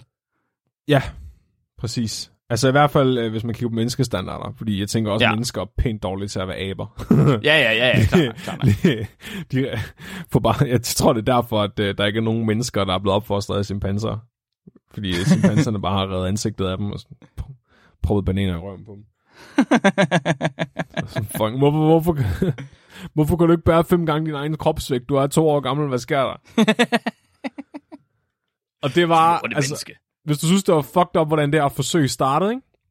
så bare vent til at høre, hvordan det slutter. Fordi Guar bliver bare returneret til, til det her fucking primatinstitut fra den ene dag til den anden. Og så er- skal hun være abe igen. Så skulle hun være forsøgsdyr igen i nye forsøg. Forsøgsdyr. Hun har jo været forsøgsdyr fra starten. Så hun blev taget fra sin mor som spæd, sat ind i en ny familie, og så er hun der hele sin barndom, og så bliver hun reddet ud derfra igen, og så bliver hun kastet direkte ind i nye forsøg. Og den er faktisk med, at hun deltager i nogle eksperimenter, som gør, at hun får virkelig slem lungebetændelse og dør sådan kort tid efter. Hun Nej! ja, så de, de, basically så har de haft den her abe og behandlet den som sit eget barn og opfostret dem som deres eget barn, og så lige snart, at eksperimentet ikke foregår længere, så smider de hende bare ud eller hende dø. Hvordan kan man få sig selv til det? Jeg kan overhovedet ikke være med til det. Prøv at tænke på, hvad det, hvad det også fortæller om deres forhold til deres egen søn. Ja, altså, øh, gjorde de det samme med ham? Nu bliver jeg faktisk lidt i tvivl. Så det beretter historien ikke noget om, men øh, jeg kan fortælle dig, hvad der skete med ham, og jeg kan fortælle dig, hvad der skete med Luella og Winthrop. Ja. Så Luella og Winthrop, de lever faktisk helt indtil 1972, hvor de dør med en måneds mellemrum. Højst sandsynligt er et eller andet alderdomsrelateret. Mm-hmm. Øh, Winthrop får pisse dem ved at finansiere øh, resten af sin forskningskarriere, fordi han simpelthen er blevet så kendt for det her forsøg. Okay. Til gengæld så kommer han til at leve resten af sit liv i skyggen på det her abe-eksperiment. Øh, fordi det, altså, det, der er aldrig nogensinde nogen, der hører på noget af det forskning, han laver bagefter, fordi det her abe-eksperiment var så vildt, og det er han ret træt. Ej, det er sgu da, det er dig med chimpansen. Er det ikke chimpansen, der også var en baby? Simpelthen. Det er dig, der er abemanden. Hold nu kæft, vi skal høre på mine eksperimenter om fisk. om marsvins ekolokationer, om hvordan... Fortæl, fortæl, for, fortæl mig lidt om chimpansebabyen i blæ. Det var, det var sjovt. Øh, hvis du godt er 10 år, lige kan finde igennem en labyrint. Og så, og så, hvad, du, så skød du af den. Det er sgu da, hvorfor gjorde du det? Det forstår jeg ikke. Det er sgu da fedt. Skid i bukserne, så skid i blæen. Åh, det er fandme sjovt, hva'? Så Donald... Okay, hvad tror du, der skete med Donald efter det her? Hvad tror du, der sker med, med et spædbarn, der bliver opfostret sammen med en abe? Ja, og så, så tager du aben fra den. Dens søskende tager du fra den. Mm. den i, I en alder, hvor jeg går ud fra, at han har en eller anden form for evne til at huske mennesker, eller have en relation til mennesker. Jeg tror, han er blevet traumatiseret og deprimeret på en gang. Oh, yes. Du skal også tænke på, hvordan hans forældre har behandlet ham. Så Ja, klart. han er, han er blevet det. behandlet som kontrollen i et eksperiment. Han er blevet... Han har jo basically indgået i et videnskabeligt eksperiment 12 timer om dagen, 7 dage om ugen. Altså han har jo blevet hele tiden... Det kan godt være, at de har leget med ham og sådan noget, og givet ham opmærksomhed. Men han har jo indgået i alle mulige ting, der har været traumatiserende for ham. Han har fået affyret en fucking revolver lige om bag i sit hoved. Han er blevet drejet rundt, han er blevet fået taget blodprøver, alle mulige fucked up tests hele tiden. Så øh, han har ikke fået ordentlig omsorg. Han har boet med en abesøster, og han har indgået i et eksperiment 12 timer om dagen, 7 dage om ugen. Der er kun én ting, man kan blive, når man er blevet ødelagt så meget som barn, Mark. Du siger ikke, han er blevet seriemorder. Han er blevet læge. Nå!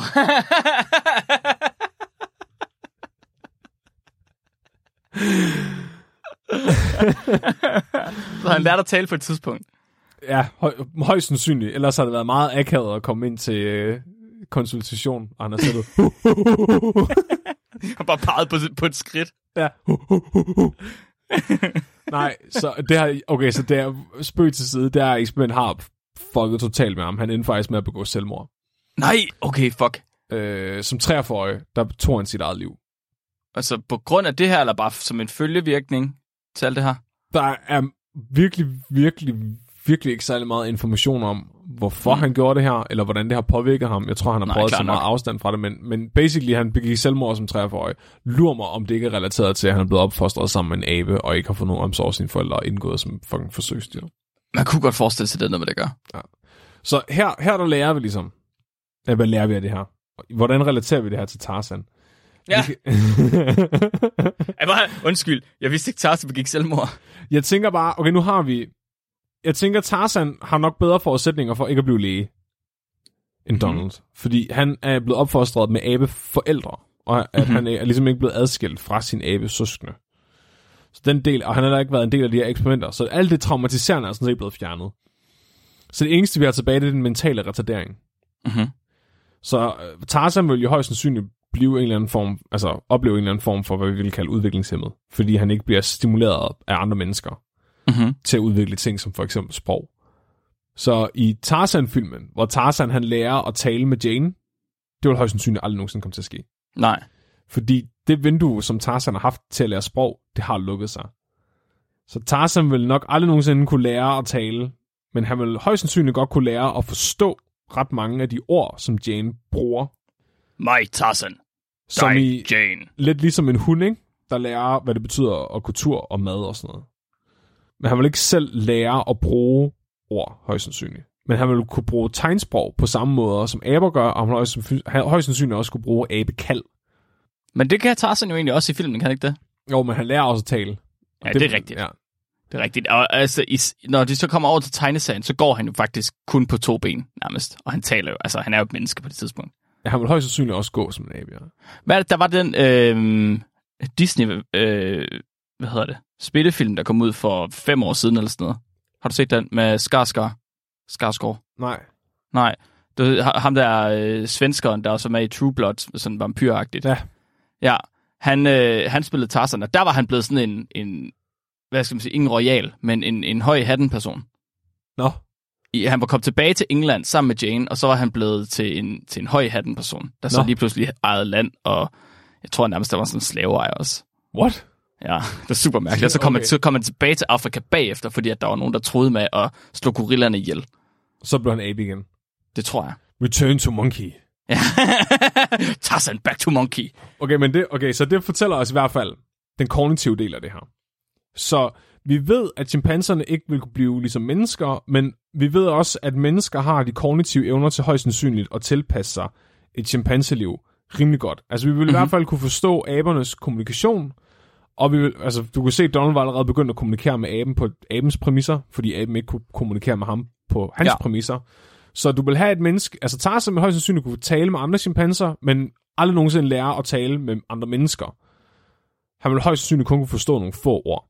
Mm-hmm. Øh, han vil nok opleve en eller anden form for mental retardering, øh, forstået på den måde, at hans, øh, hans tankemønstre vil ikke ligne dem, som vi mennesker har, men dem, som chimpanser har i stedet for. Så han vil højst Mhm. sandsynligt blive bedre til nogle andre ting. Sådan noget som... Øh, jeg tænker, at, at at sådan noget rent motorisk vil han højst sandsynligt have en bedre øh, fornemmelse af dybde og rum og sådan noget. Altså bedre at kunne orientere sig i junglen og andre ting. Men så er der også det fysiske aspekt. Det synes jeg også er ret interessant. Fordi vi ser jo de her børn i Indien, der er opfostret sammen med ulve, at de går på fire ben, eller hvad man siger, går på alle fire. Der tænker jeg også sådan lidt, kan vide, hvordan han vil, Tarzan vil være, hvis han er vant til at gå som aber. Vil han så stadigvæk gå på to ben, ligesom i filmen, eller vil han gøre lidt begge dele, eller hvad vil der ske? Og der er en ret interessant historie om nogle øh, mennesker fra Tyrkiet. Så den her historie var virkelig meget, og det er virkelig sjovt at se, så den var rigtig meget op i medierne for nogle år siden. Hvor øh, alle øh, mainstream media outlets, de sagde, at nu havde man fundet the missing link i Tyrkiet. Øh, okay. Så mellemstadiet mellem aben og mennesket. Fordi man havde fundet en familie, hvor, øh, hvor, øh, hvor de medlemmerne af den her familie simpelthen gik på alle fire. Hele tiden. Så Det de mente de simpelthen, det var, det var et, et forsvundet trin i evolution. Det var fordi, der var nogle mennesker, der gik på alle fire. de har fundet sådan en, en, en totalt skjult familie, der boede i den, i den yderste udkant af Tyrkiet, som aldrig nogensinde var blevet set af sådan et kamera før.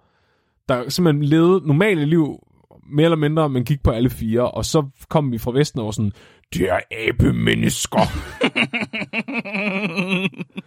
og det er virkelig et godt eksempel på, hvor, hvor galt det kan gå, når forskere prøver at kommunikere forskning til medierne. Ja.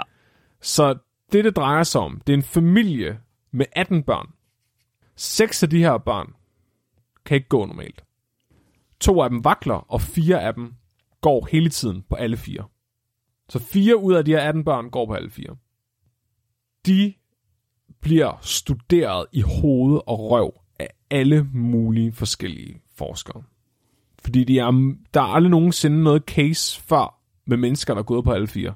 Sådan, for dem giver det ingen mening, at de skulle gå på alle fire. Og, de, og, de, og der, er, der er så den her caveat, eller den her idé om, at fordi de har tilpasset sig et liv, hvor de går på alle fire, ligesom aber, så kan man bruge dem til at forstå, hvordan vi har udviklet os til at gå på to ben. Og fortælle os noget om vores egen evolutionshistorie. Okay. Og det er Men det derfra, ikke- at medierne har hørt det, og så tænkt, missing link. Okay. Hvad fandt fandt man ud af, hvad der i virkeligheden var med dem? Ja, ja. Så man starter med at studere deres knogler. Øh, man scanner dem, og man ser, øh, altså, de har sygt meget brusk i deres håndflader og sådan noget. Og der er en fysioterapeut, der er ude og stå og trækker rive i dem for at mærke, hvor elastiske det er. Fysioterapeuten er bare sådan, de kommer aldrig nogensinde til at gå normalt. De her mennesker, de er, det er fysisk umuligt for dem at gå på to ben. Okay, men det er ikke fordi, de har gigt eller sådan noget? Nej, så, så det, det er forskerne, de vil gerne finde ud af det. Altså de her knogle, folk der, de går fuldstændig mok over og studerer deres knogler, om hvordan, at, altså, teknikken de går i og sådan noget. Så der er, der er nogen, der beslutter sig for, fuck it, nu har vi scannet knoglerne, vi har haft en fysioterapeut til at ælte dem, nu scanner vi bare hele lortet, hjernen og alting. Nu nu vil de gerne finde ud af, hvorfor de her mennesker, de går på fire ben. Prøv at de der stakkels mennesker, de har bare levet deres liv ude i Tyrkiet, og så kommer der bare nogle forskere, der er sådan, Åh, vi skal lige scanne jer, og så skal vi scanne jer igen, og så skal vi også lige scanne jer en tredje gang. Er I med på den? Ja. Hvad? Det gør vi. Så de, de her, øh, dem, i, der går på fire, alle fire i den her familie, de er også mentalt retarderede. Okay. Så man ser, der er faktisk en, der er en video på YouTube med en af dem, der skal ind i den her MA-scanner, der bare skriger. Fordi hun forstår ikke, hvad fuck der foregår. Øh, men men de, det lykkedes faktisk at scanne dem alle sammen. Altså hele skelettet, men også deres hjerner. Og der viser det sig, at de har en underudviklet cerebellum, altså lille hjerne. Mm-hmm. Og man ved, at lille hjernen er involveret i motorik og evnen til at gå delvist, men det er der også andre dele af hjernen, der er. Så man laver et Genome-Wide Association Study. Hey, det er dig. Det er det, du har lavet. Yes. Så man tager, det, øh, publicerer det, og det hedder Cerebellar Hypoplasia and Quadrupedal Locomotion in Humans as Recessive Trait map- Mapping to Chromosome 17p. Det betyder underudviklet lillehjerne og gang på alle fire lemmer i mennesker viser sig at være et, øh, et nedarvet genetisk øh, trait. Altså det er simpelthen noget, der ligger i generne. Så de, ud, de, ud, de laver det her Genome-Wide Association Study, hvor man tager alle generne fra et menneske, altså som har en eller anden bestemt øh, fenotype, for eksempel at de går på alle fire, og sammenligner dem med et gåsøjne almindeligt menneske. Og så prøver de at finde ud af, hvad er forskellen på generne. Og de kan så se, at de her øh, tyrkiske øh, mennesker, som går på alle fire, simpelthen har nogle gener, der er anderledes end gåsøjne normale mennesker, der går på to ben. Og de konkluderer så, at de her gener må være ansvarlige for, at de begynder at gå på alle fire. Okay. Og i artiklen, der konkluderer de specifikt et enkelt gen, som de kalder, øh, de kalder det QR-genet, som står for, eller QL-genet, som står for Quadrupedal Locomotion-genet. Okay, mener så simpelthen genet for at gå på alle fire. Ja, de mener, de har fundet det gen, der, der, der simpelthen gør, at de går på alle fire. Okay. Så deres teori er, at på et eller andet tidspunkt i vores evolutionshistorie, der har vi alle sammen haft den her version af at gå på fire ben genet. Men på et eller andet tidspunkt er der opstået en mutation i det gen, sådan så vi begyndte at gå på to ben. Men de har så udviklet sig tilbage til den gamle version af genet. Så det er ligesom, når man ser høns, mutanthøns, der får tænder, ligesom dinosaurer, at deres, at deres gener ligesom reverserer tilbage til en ældre version, og det er faktisk ikke helt det, man ser. Men anyways, de mener simpelthen, at de har fundet en del af vores evolutionære evolutions, altså evolutionshistorien i vores genetik ved at, at have fundet det her ene gen. Og det er der nogle for andre forskere, der synes, det er fucking åndssvagt, det her. tak til Endelig. Ja, som i der, det er fucking dumt. Hvad fuck snakker jeg om? Et enkelt Selvfølgelig er, gen. der, selvfølgelig er der ikke et enkelt gen for at gå på fire ben. Nej, præcis, og det er det, alle andre siger også. Altså, og, men- og, og det, det er så sjældent, at man ser, at en ting altså, øh, er relateret til et gen. Men det ikke Det- øjenfarve bare er sådan 40 gener i mennesket. Ja, højde, det var over 100 gener. Det er fuldstændig Ja. sindssygt. Men det, men det er sådan en idé, man havde i 90'erne. da genetik var the shit, og man var i gang med at kortlægge menneskegenomer og sådan noget, der var man overbevist om, at et gen var én ting. Øh, og det, den er, de har ikke nogen undskyldning, fordi den her artikel er fra 2006, så de burde vide bedre. Men der er så, det er virkelig sjovt, så der er en... Øh, medierne, de samler også op på det her, og bare sådan, vi har fundet the missing link. De har fået en mutation, der har fjernet 3 millioner års evolution fra dem. Genetiske tests viser, at der er noget galt med deres hjerner. Og det er bare overhovedet ikke sådan, evolutionen fungerer. Nice. Og det er der heldigvis andre forskere, som er villige til at blande sig lidt i det her. Så selvom den er gået igennem peer review, den her artikel, betyder det ikke, at den er rigtig. Så der er en, der hedder Nick Humphrey, som også er en forsker, der var utrolig interesseret i at undersøge de her mennesker. Fordi, altså han synes stadigvæk, der, vi kan stadigvæk godt lære noget om vores øh, forfædre ved at kigge på dem. Fordi du kan jo se på, hvordan vores skelet tilpasser sig den her gangart, og så måske få en eller anden, altså sådan noget fysiologisk antropologi, forstå lidt om, hvordan skelettet har udviklet sig. Og han er specifikt interesseret i, at øh, de går ikke på knorene, ligesom aber gør. De, de går ikke i Tarzan? Nej, de går faktisk på håndfladerne. Okay. Og når de går på et blødt underlag, så ligger de hele håndfladen ned, men hvis de går på noget hårdt, så ligger de kun lige altså, ledet ned, så fingrene ja. de svæver. Og det synes han for eksempel er interessant, fordi det viser måske, at, at da vi er begyndt at udvikle finmotorik i vores fingre, og begyndt at kunne bruge dem til at lave redskaber og sådan noget, at vi måske har prøvet at skåne vores fingre, når, vi, når vi er gået. Så, altså der, og det ville man jo ikke have vidst, hvis man ikke havde set, hvordan de har tilpasset sig at gå på deres hænder. Så, så det kunne ligesom lede til, at man, når man finder fossiler, der måske er 3 millioner år gamle, at man begynder at kigge på, på håndknoglerne og sådan noget, for at få en idé om, om det måske er sådan, vi har gået for 3 millioner år siden. Men, men, det, men for ham at se, så er det det eneste, du kan bruge, altså udlede for dem her. Så han, mm. øh, han kigger lidt på dem. Og så, øh, så tænker han, øh, deres forældre, det, de sgu egentlig og kusine. Nej, ja, yes, jeg tænkte det fandme nok. Selvfølgelig vil det så forklare, hvorfor de kunne få en eller anden sjælden genetisk mutation, som kunne lede til det her, men han er også bare sådan lidt, hvad nu hvis de bare sådan, du ved, hvad nu hvis de bare er sådan lidt indavlet? Er det ikke fucking bare The Hills Have Eyes? Øh, jo, men altså man kunne sige, det kunne jo stadigvæk godt forklare den her mutation, det der ene mega sjældne gen. Ja, Fordi det var den eneste måde, du ville kunne få det frem på i så stor, altså der ved indavl. Men han, han tænker bare sådan, han prøvede sådan at snakke lidt med dem, altså deres søskende, de havde jo fucking, at de var 18 søskende, ikke? Mm-hmm. Og han snakker sådan lidt for, og med forældrene, og sådan, sådan lidt, ah, kan jeg vide, om de her børn bare ikke er sådan lidt øh, tilbage i det, og så er blevet omsorgssvigtet, fordi de har fucking de 18 søskende. Og hvis de så også er udviklingshemmet. Så, fordi han finder ud af, at de faktisk har udviklet sig normalt, indtil de var 9 måneder gamle. Og så øh, derefter så var de ligesom ikke blevet stimuleret til at begynde at gå på to ben.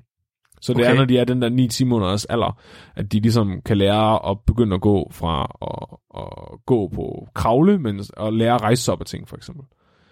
Og der tænker jeg, gider om de ikke bare, du ved, er blevet overset lidt, og så fordi de er lidt tilbage i det, så er de måske ikke selv evnet at finde ud af det, og så skulle de have haft noget støtte. Fordi han, han noterer også, at der, de ikke rigtig fået noget hjælp. Så øh, han, øh, han beslutter sig sgu egentlig for at bruge 30 dollars på at give dem en rollator. og så, øh, så, så tager han sgu hjem igen. Og så to måneder efter, så kommer han tilbage. Så går de alle sammen på to ben. Nej, hold nu kæft. Hold nu kæft, mand. og det er virkelig, virkelig sjovt, fordi der er jo fucking knogleforskere og fysioterapeuter og muligt, der bare har stået og sagt, det er fysisk umuligt for dem at gå på to ben. Det er jo det missing link, Fleming. Ja, og så går de bare på to ben. Altså, de er, det er ikke nemt for dem, men, men det er stadig nemmere for dem at, Altså, efter to måneder med en rollator, var det nemmere for dem at gå på to ben, end det var for dem at gå på fire ben. Ej, hold nu kæft. Så det var simpelthen, kæft, det de, bare, de var simpelthen bare omsorgsvigtet. Det er kraftigt, med syret. Ja, prøv at tænke på at have lavet den der artikel, med, hvor man siger, at man har fundet missing link-genet, og så viser det sig bare, at man har undersøgt nogle omsorgsvigtede børn fra Tyrkiet. Jeg håber inderligt, at de, at de skammer sig, de forskere. Det er mig pinligt. Det er kraftet af en pinligt, mand. Ej, jeg elsker det. Men, men, og det er vildt, fordi den ældste af de her søskende, han var 28 på det tidspunkt. Ja. Og de mener så, at han har, altså hans krop har været udsat for det her i så mange år, at det er fuldstændig umuligt, at den nogensinde vil kunne tilpasse sig at gå på to ben igen. Mm-hmm. Det kunne han sagtens. To måneder med rollator, så kommer han gående med en smøg i munden. ja, jeg slet, har de taget pis på de her forskere virkelig? Er det bare sådan noget, de har gjort for sjovt? Ah, det tror det er jeg bare ikke. en eller, anden, en eller anden samling af, af, af, folk, der har valgt at gå ud, og så alle sammen gå på fire ben, og sådan, hey, nu skal vi fandme fuck med nogle forskere. Ej, det er simpelthen... Men at de er, man kan godt se, at de er blevet deforme af at gå på fire ben hele deres liv. Okay. Men, men det er ikke det er høn eller ægget, ikke? Altså, er de, Ja. er de født sådan, og derfor går de på alle fire, eller er de blevet deforme af at gå på alle fire? Og det er højst sandsynligt nummer to. Ja. Så det fortæller os Tarzan i virkeligheden, hvis, når han møder Jane, hvis han virkelig bliver presset til det, så vil du godt kunne få ham til at altså, gå på to ben, i stedet mm-hmm. for at gå på knorene. Mhm. Mm-hmm. Men hans hænder vil højst sandsynligt være totalt fucked up. Ja. Fordi han vil prøve at gå på knorene, ligesom chimpanserne, og det vil smadre hans fingre og hans knor. De er slet ikke beregnet til, altså menneskehænder er ikke beregnet til det her, den her gangart. Jeg vil Så godt hvis- lige uh, rette den gang, Flemming, fordi det er så gorillaer. Og det gorillaer, undskyld. Så er hans forudsætninger virkelig dårlige. Så de går rigtig meget på knorene. det gør de. Så, så hans fingre vil højst sandsynligt være fuldstændig fucked up. Altså, de vil være fulde af brusk og arvæv og være stive og ubrugelige. Så du vil godt kunne få ham til at gå på to ben, men du vil aldrig nogensinde kunne få ham til at skrive et brev. Nej, ja. Så, så en videnskabelig korrekt Tarzan vil højst sandsynligt være udviklingshemmet, kunne forstå nogle enkelte ord, grønte, ikke bruge sine hænder, men godt kunne gå på to ben. Til nød. Hvis han fik en rollator. Ja, Huh. Det er den videnskabeligt korrekte Tarzan. den vil jeg faktisk gerne se som Disney-film. Det vil jeg også gerne. Han lyder, øh, så han lyder mindre sej på, i, på mandemand-måden end den anden Tarzan. Men han, det lyder som en mere interessant film. helt, en helt anden oplevelse at se den film, når Jane bliver forelsket i ham og bare beslutter sig for, min vildmand. Jeg er lige nødt til at teste de reflekser. Uh, mit dyriske instinkt bliver vækket af dig.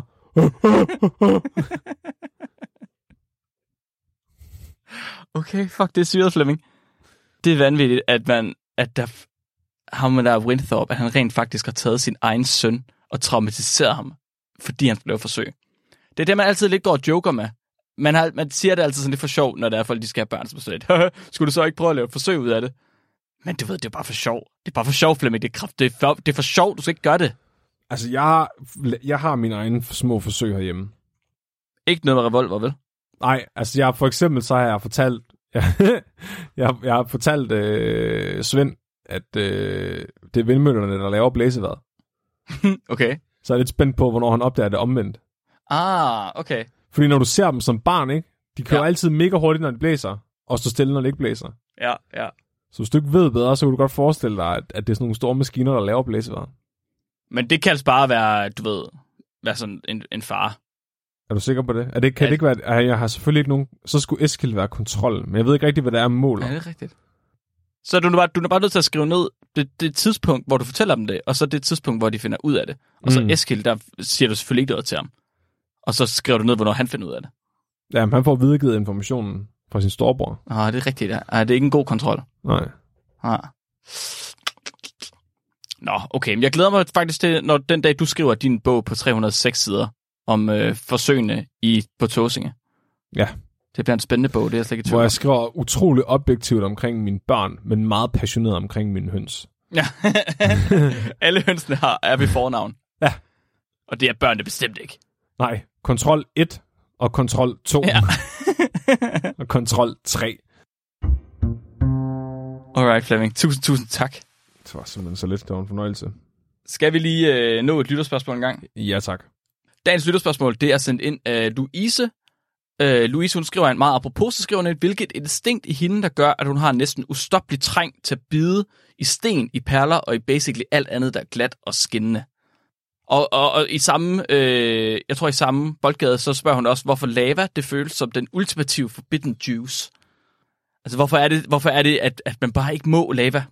Hvad sker der? Mark, hvad, har hvad, hvad, lyst. hvad var det, hun hed, sagde du? Louise? Louise. Ja. Du skal, du skal øh, søge noget professionel hjælp. ja, der er virkelig noget, der er noget helt galt her, Mark. Prøv lige. Vent, har Og- du ikke lyst til at, at bide i sådan nogle helt skinnende perler og sten? Nej, Mark, hold nu kæft, det har du heller ikke. Har du aldrig haft det? Nej, nej. Oh, Har du aldrig haft lyst til at bide sådan noget? Mark, sådan noget med tænder og negle mod hårde ting. Åh, jeg kan simpelthen... Altså, nej, nej, nej, nej, nej, nej. Jeg tror, det er en ret almindelig ting. Nej, det er det fandme ikke. Det tror jeg, det er. Nu stopper du. Det tror jeg, det er. Det synes du, du har det ikke sådan, vel? Altså, det, det er ikke ofte. Ej, nu stopper du. Hvis man ser en eller helt skinnende sten, Ja. sådan en, den er, den er helt klat. Det, det, Ja. det, altså, det, den er mere skinnende, end burde være. Man skal Nej. bare lige vide, hvor hård den er. Nej, Man skal bare lige vide, hvor hård den er. Kan man nej, den? Mark, nu stopper du. du Det gør- er, for, det, er, det er for forskningens skyld. Du tør, prøv at høre, du tørrer dig også fremad. Det, alt, hvad du siger, det er automatisk forkert. Jeg tror, Louise tørrer sig også fremad. Jeg tror, det er det, der er galt. Jeg, Jeg vil gerne, ikke- prøv at høre, jeg vil gerne lave et Genome-Wide Association Study på jer to, for at finde ud af specifikt, hvor mange gener I mangler. der er simpelthen, du, du er ikke, der er fandme ikke nogen, prøv at høre, folk, der lytter med her, skriv lige til os og fortæl os, at det her, det er ikke normalt. Okay, så Flemming han Mark, mener. er nødt til, Mark er nødt til at, at høre det fra andre end mig. Det er det er fucked up. Og hvad så med at drikke lava? Det, det, du har heller aldrig nogensinde haft lyst til at drikke lava. Hvad? Nej. Hvad, Hvad er du for et kedeligt menneske? Hvad har du lyst til? Hvad? Hvad har du lyst til? Ja, mange, alt, alt andet end at drikke lave og spise sten. Hvad fanden sker der? Er der en anden høns. er sådan en Pokémon eller et eller andet? Det er jo ikke at spise dem. Man skal bare lige mærke, hvor hårde de er. Kan man Nej, bide dem? Hvad sker nej. der, når man bider i dem? skal ikke bide i sten. Lad nu være. Du bider heller ikke din bolsje, eller hvad? Når du spiser Jeg tror, det er, fordi der er, I er blevet omsorgsvigtet. Det, dem. Sutter det, du hele vejen igennem på dine bolsjer? Hvad? Sutter du din bolsje hele vejen igennem? Ja, okay, jeg synes, bolsjer er klamme. Du knaser dem ikke? Jeg tror, det er sådan 50-50. Ej, jeg tror, jeg tror, det er dig, der er blevet omsorgsvigtet. Du har aldrig fået bolsje i dit liv, det er derfor. Jeg ved, men, men, men Mark, prøv det, det er, når man er spæd, ikke? Første, når man kommer ud i en sandkasse for første gang, så sætter man sig lige ned, og så æder man noget sand. Og så finder man ud af, det har jeg aldrig nogensinde brug for at gøre igen. hvis et voksen menneske Men stadigvæk har den, det hvis et voksen menneske stadigvæk har den fucking impuls til at putte sten ind i munden, så er det simpelthen fordi, de er blevet omsorgsvigtet. Jeg, jeg, jeg troede virkelig dig, af alle personer, at du ville være, ty- du ville være den, der havde taget en ekstra mundfuld. Nej. Er det der sandt? Ja, der var barn for helvede. Der var to år gammel, og jeg ikke kan huske det. Det skulle da bare... Okay, så det er i virkeligheden bare, fordi du har gjort det nok. Du er et dumt barn. Nu er vi blevet dumme voksne. Ja, så det er lykke, Flemming. Du, jeg- du er mere udviklet, end vi er. Ja, det tror jeg også. jeg tror, så det er ikke, jeg det tror, ikke det et er- instinkt, det er øh, en udforskning. Jeg tror, det, prøv, jeg tror, det er, fordi I har brug for at få det ud af systemet. Jeg tror simpelthen bare, det er, fordi I ikke har gjort det nok som spæd. Og så, og så er I nødt til at udleve det nu, for ligesom at få det ud af systemet. Nej, prøv at høre, nu sidder Kat inde på Discord og skriver, at hun også har lyst til det. Jeg vil ikke, prøv at nu stå. Så er det, fordi der er noget galt med folk, der hører den her podcast. Hvis, hvis, Du hvis, det, tiltrækker dem, Mark. hvis det kun er dig, der synes det, Flemming, så er det der er unormal. Hvad? Nu, det her, det skal ikke være sådan en ting ligesom tomatsuppen. Jeg overgår det. ikke. Prøv at høre, tom, det er, tak, Emilia. Okay, okay, okay, okay. Det bliver en ting ligesom uh, tomatsuppe nu. Ej, så, nu skal, der er ikke så nu går I ind, I går ind på fansiden, Nej, og så skriver I, om I er team sten i munden eller ej. nu... st- Ej, det er så fuck... vi er nødt til at finde ud af, Nu står er det jeg- 50-50, ej. eller er det 50-50, eller er det, er det den ene side, der er mærkelig, og den anden side, der ikke er mærkelig? Ej, det er så fucking ulækkert, det her. Det er nødt til at finde ud af. Den er jo ren. Nej, der er ikke noget at finde ud af her. Det er mig, der har objektivt ret. Det har du ikke. Jo, det er ligesom ikke at spise... Det er ligesom at få, hvis man spiser kartofler med sine bedsteforældre, og de ikke har vasket dem. Det er jo ikke, Og det har er ikke noget det at gøre. Du kan godt Det er- vaske Åh. stenene. Hvad? Du kan da godt vaske stenen. Jamen, hvis du får sådan en sten ind i munden, når du tror, du sidder og spiser kartofler. Men det er jo ikke et, det er jo ikke et sten, det er jo en perle. Altså, det er jo ikke, det er jo ikke, du, det er jo ikke, det er jo ikke sådan en ubehagelig ting, du ikke er klar på. Du ved det jo godt. Hvordan, det er da ikke mindre ubehageligt at tykke en sten, fordi du ved, du gør det. Det er det sgu da. Hvad snakker du? Det er ligesom at blive vaccineret. Nej, hvis du ikke er Du klar kan på jo det. mærke nålen, inden den kommer ind i armen på dig. Hvis, hvis Det her, du det bliver vi aldrig nogensinde enige om, Flemming. Jeg kan mærke, at vi er på vej til at blive uvenner. Det går ikke. Vi er nødt til at stoppe. Du prøver, vi er bare nødt til at blive enige om, at du er forkert, og Louise er forkert, og I skal, I skal søge hjælp ved, højst, helst ved en terapeut. Jeg vil høre folks svar på Det her, det er simpelthen, det her det er en af de ting, hvor jeg ikke skal, altså, det er, vi ikke, kvali- det er vi ikke kvalificeret til at svare på, det her. Det er simpelthen, der er professionel hjælp, der skal involveres her. prøv at se, prøv at se, nu Kat, hun har lige sat billedet ind af sådan nogle farvede sten. Flemming, der står Forbidden Snacks. Nej. Billedet hedder Forbidden Snacks. Men det er også internettet. Der kan jo syge mennesker jo finde hinanden, ikke? Det er derfor, der er en fucking konference for Flat Earth. Men det er jo ikke fordi, internettet er jo ikke altså, underligt fyldt med syge mennesker. Bare. Det er jo bare fordi de syge mennesker, de har, har en, en mulighed for at tale, når de er på internettet. Og jeg synes, det er virkelig, jeg synes, det er helt forkert, at dig og Louise I har fundet hinanden nu. jeg vil ikke have det her, det akkumulerer. Der må ikke være flere mennesker, der bliver en del af det her. Jeg vil ikke have Jeg, det. skal, jeg er nødt til at have folk til at sige på Facebook, på fansiden, hvad de synes. Har vi lige startet et nyt community Ja, vi har. for syge mennesker, for, for syge minoriteter, der har brug for at mødes? Nej. Oh, yes. Så øh, tak for spørgsmålet, Louise. Det var vi rigtig glade for, kunne jeg høre på Flemming. Det var simpelthen dejligt. Vi skal have øh, rated sidste uges afsnit på Gargometeret. Afsnit 67, der handlede om planteolie og hvordan det er med til at slå os ihjel og give os alle livsstilssygdomme nogensinde. Det fik en samlet score på 74, der hovedsageligt var fordelt på øh, tænkefaktor og læringsfaktor. Og det er jo sjovt, fordi 74, det var præcis det samme som sidste uge med om peniser. Så hvis ikke I fik hørt sidste uges afsnit om penis, så synes jeg, I skal gå tilbage, fordi det var jo bare præcis det så godt. Og øhm, hvis ikke at I gider at høre om peniser, så kan det være, at I skal gå tilbage til afsnit 61. Pigen uden væggen, at der blev mor alligevel. Det fik nemlig også en score på 74. Og det var også et godt afsnit. Åh, oh, tak. Det var meget historieafsnit. Ja. Men stadig, jeg var meget godt tilfreds. Tak fordi, at I lytter til os. Ja. Hvis I gerne vil hjælpe os med at hjælpe os, så øh, kunne vi, så vi øh, fortæl jeres mor, at hun er rigtig sød. Det og, er hun. Og at Mark siger tak for sidst. Ja, tak for Og så sidst, bagefter Hanne. så gå ind og fortæl jeres øh, far, at øh, han skal lytte til podcasten. Fordi I har jo allerede sagt det til jeres mor. Og at Mark siger tak for sidst. tak for sidst, Vi diskriminerer ikke her. Nej. Næste uges afsnit. Hvad skal det handle om? Åh, oh, det er mig, der har næste uge. Prøv det er fordi, jeg ikke har skrevet det ned, så jeg kan slet ikke huske det. Men jeg har det lige her, lige et øjeblik, Flemming. Det skal handle om høns Nej, det skal fandme mig. Det og her hønseæg. Det skal det i hvert fald ikke. Mark skal fortælle mig om høns. Nu har jeg fortalt Mark om og Ah, Tarzan. næste uges afsnit, det skal handle om kroppe, der er doneret til videnskaben.